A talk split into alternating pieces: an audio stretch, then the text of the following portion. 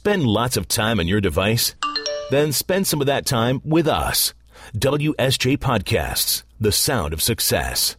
Coming up. Coming up on the financial food fight, is this the big one? This is Money Beat from the Wall Street Journal. Everything you need to know about money and the markets, and then some.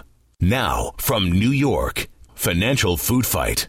Welcome to the food fight. Hope you brought your mashed potatoes. Paul Vigna here with you today. Uh, on my right, Ben Levisohn from Barron's. Across from me, Kristen Scholer, my compatriot at the Money Beat blog. On the phone, Chuck Jaffe from Market Watch. Chuck, how are you? I'm doing well. Thanks for having me again. Oh, can't do this without you, Chuck. and and look, this is what I want to say, folks. This is it. We have a one sentence uh, topic this afternoon. Is this the big one? And and I believe that it very well could be. You have the stock market really turning over. You have the, uh, I mean, really, you can look across the capital markets, and whichever one you want to pick out, you can find that there are some real problems there. I think that the worm is finally turning, and this great, nice, happy bull market that everyone loved is about to uh, end. No. No. No? No? Can't say that I'm in that camp either. oh, my. All right. Well, this is going to be a good food fight then. Uh, uh, Chuck Jaffe, give me your thoughts on that. What do you think?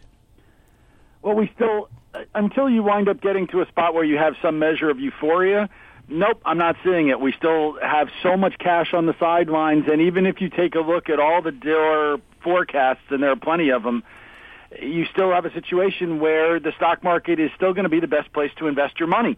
And as a result, you don't have the things there to turn it over and turn it into a crash. Downturn? Sure. The interesting side is when people start talking the way you are right now with a Fed meeting in such close proximity is are we going to somehow find a way to make it that the Fed actually postpones next week? But uh, that aside, no, this is not the beginning of a crash. Wow. Uh, yeah, let, us uh, actually hold on to that thought about the Fed next week. We're going to come back to that one.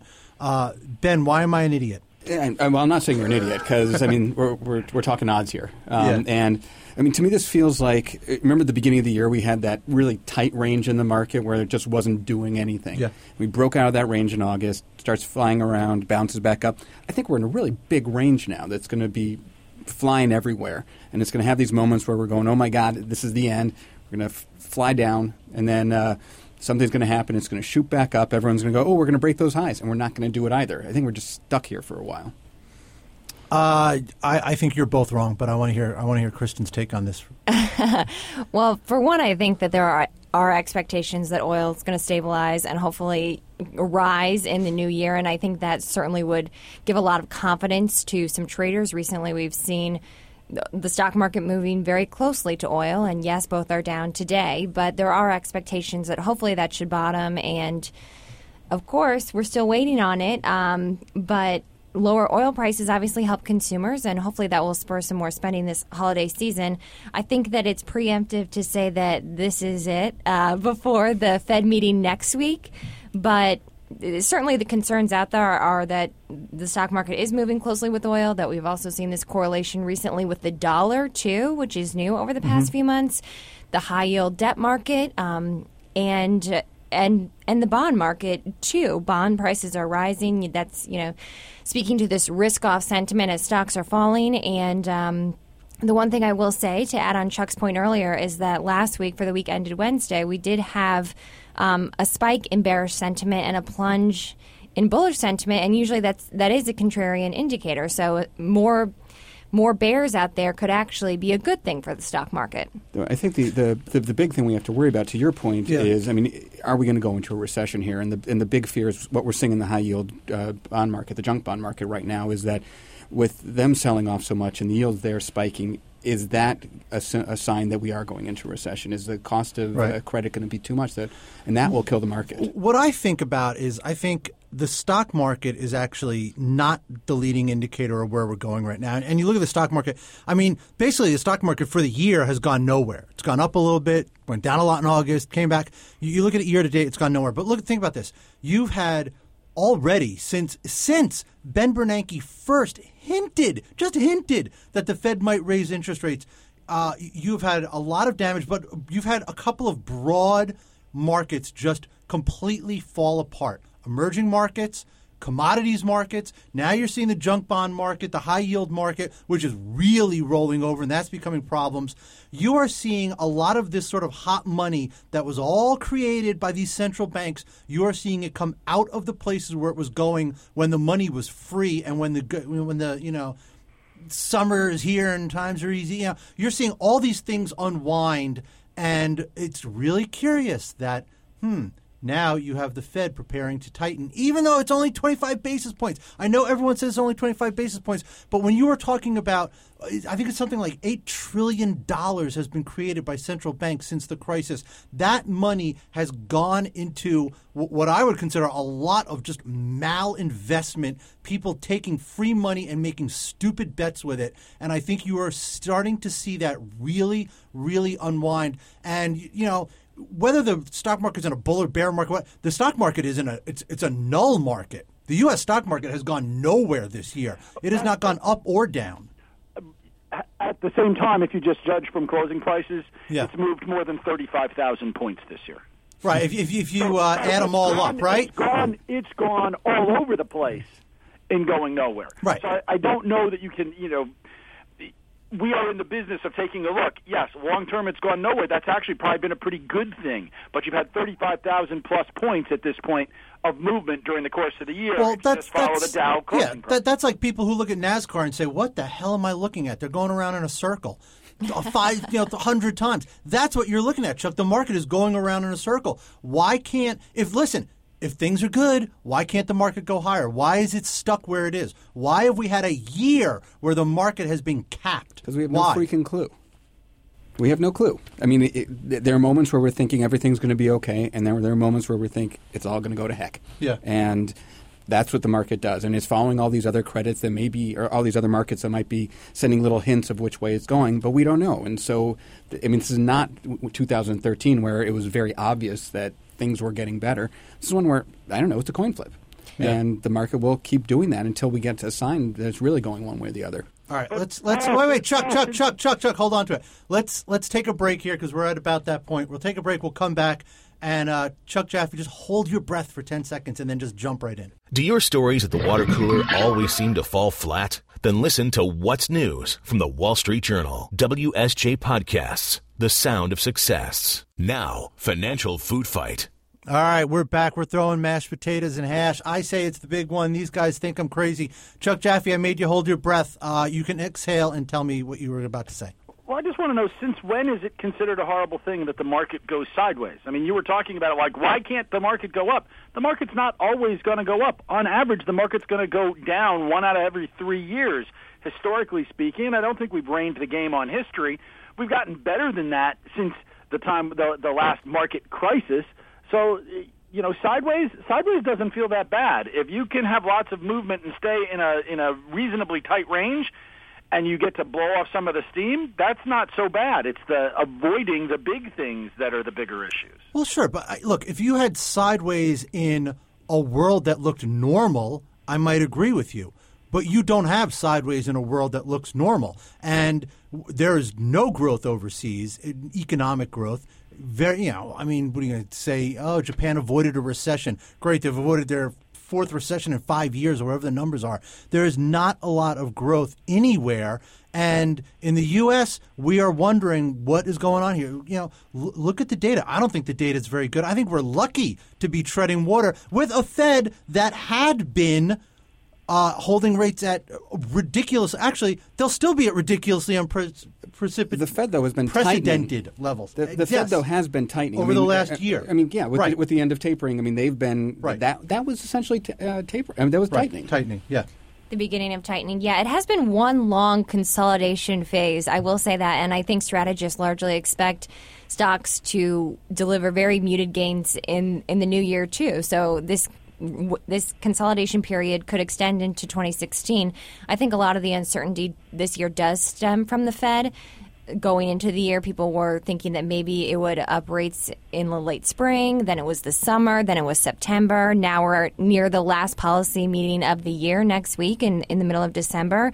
And I think to help traders' confidence, they do need this leadership from the Fed, this stamp of approval that the Fed in their mind, thinks that the economic data is strong enough to support a, a, rate rise and that the economy is improving. And hopefully, along with that, or uh, you, you would imagine along with that, if they do signal that the economy is strong enough to absorb higher borrowing costs, you'd expect the dollar to rise. And, and hopefully, that would broaden out the rally to small cap stocks and and disperse it among just those few major tech winners that we've had this year that really are leading the charge: Amazon, uh, Netflix, Facebook, the Google. Fang, the Fang, the Fang. Right? That's right. right. You know, look. Let's talk about the Fed does anybody at this point think that the Federal Reserve is really raising interest rates on next week, assuming that they do? I mean, you get a couple more days in the market like this, and God only knows. But it, does anyone really think that they're looking to raise interest rates next week because they think the economy has truly turned a corner? They're raising rates because they think they need to. Right. I mean, that's, exactly. that's what it comes down to. I mean, it's, it has. I mean, if they've never hiked interest rates with economic indicators the way they are now. You've never, I don't think they've ever done it with a PMI, a manufacturing PMI under 50. Right. And I think the market's ready for it. Um, and so if they don't raise rates now, they might, you know, risk losing some of their credibility. They've said all along, you know, we want to make sure that the markets are ready for it. We don't want to spook anyone. And the futures market, um, based on CME data, is certainly pricing in a rate rise next week. And among the economists that we recently surveyed at the Wall Street Journal, 97% of them said that they thought a rate rise was coming next week. Yeah, I, I mean, they they have to raise rates at this point just because they've said it so many times.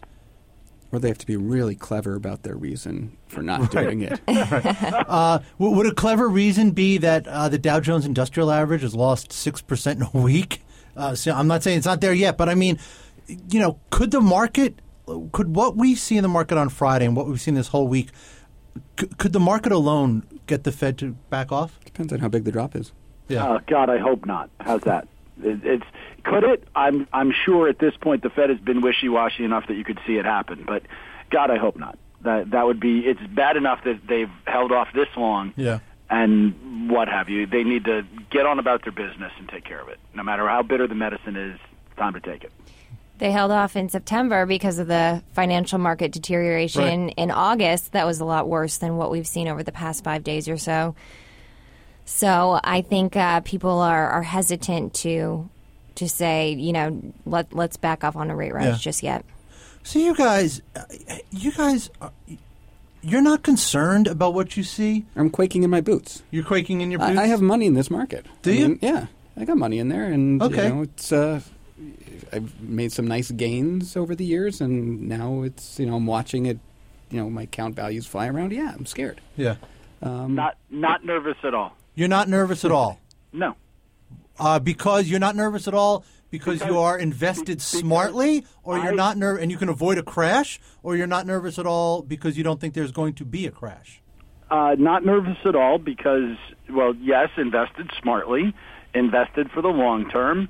Don't believe we're going to see an incident where I go, oh my goodness, this is going to be something that I cannot recover from. And, you know, go back and remember the worst day that any investor alive today experienced was Black Monday 1987.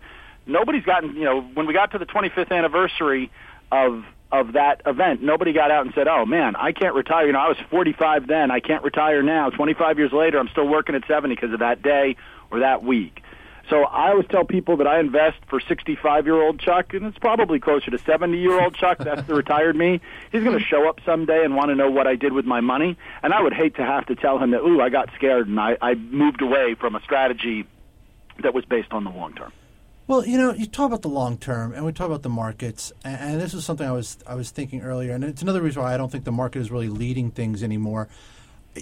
You look at the, you look at the you know when we talk about the S and P the levels of the S and all that stuff, those are all nominal. When you look at these things adjusted for inflation, they are still below levels that they were uh, 10, 15 years ago, and I think the the crisis in 2008 and the the subsequent years between that s- scared people out of the markets. You still have a lot of people who will not go back into the stock market, and I don't think that long term, Chuck, the capital markets have done good by people.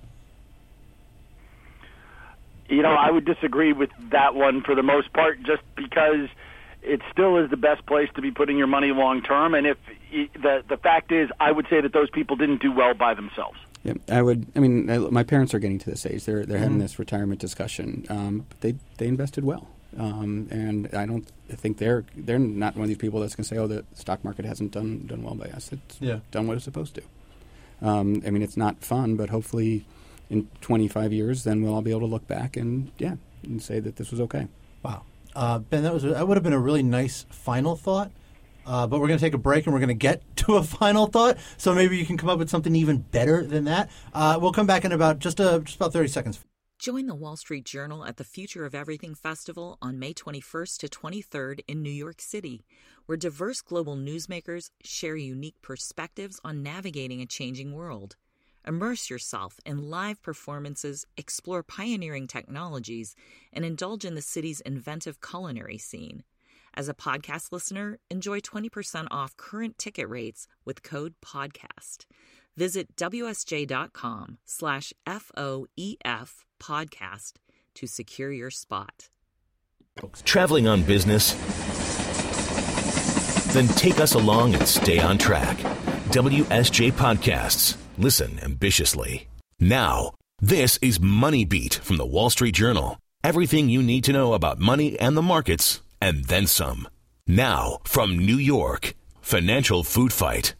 All right, we're back with some final thoughts here, and I, want to turn this to Kristen. Kristen, you are the only one out of this group today that uh, can even plausibly look at your future and, and, and, and see decades and decades of, of productive work years ahead of you. Mm-hmm. Wh- When you when you look at what's going on right now, and what and your friends too, I mean, what do you guys think? What do you make of this moment? Well, I would say it certainly doesn't feel good to lose money, but I don't think that there's this profound feeling of being scared. Um, of, of course, my generation has mostly only seen stocks go up, and this past year, everyone's wondering, you know, well, where are the 10, 20% gains that we saw the past few years? Um, I, I don't necessarily. I, again, I think most. I think most of the people, at least that I I that I spend my time with, are invested for the long term, and there doesn't seem to be any sense of of fear out there Yeah. among them. And I think it's interesting, Ben and Chuck, both of you. Ben, you said you were quaking in your boots. Chuck, you said you're not worried at all. But you guys still think the same kinds of things about where the markets are going. I mean, that's um, I'm quaking my boots, but I do the same kind of thing that Chuck does, and Yeah. that keeps me from acting on the fear. Um, Right. That's the, that's the biggest mistake you make is when you get scared and you do something. So, yeah, I'm I'm terrified because that's the kind of person I am. I just get scared about things. But you know, hopefully my portfolio is set up in a way that I'm not going to freak out and dump things at the worst Yeah. time. Uh, Chuck, take us out. Send us into the weekend happy. Well, you know, the most dangerous words in the investing lexicon are this time it's different. And I think it would be very dangerous to look and say this time it's different. Market's going to go through cycles. Things are going to get ugly at times. Don't take your eye off the ball and, and don't let everything be determined by the market. Let's remember that most of those indexes, they don't include the dividends that you're getting and everything else. If you've got a well-planned portfolio, yes, it's going to wind up riding the tide, but ultimately it should deliver you your goals, and it would be bad to forget that at a time when the market is frothy. Uh, don't let the market dictate. Hmm. Who who could use that advice next week? Let's see. Oh yeah. All right. Hey everybody, have a good weekend. This has been the Food Fight. Ben, Kristen, Chuck, myself. Have a good weekend, and we'll see you next week.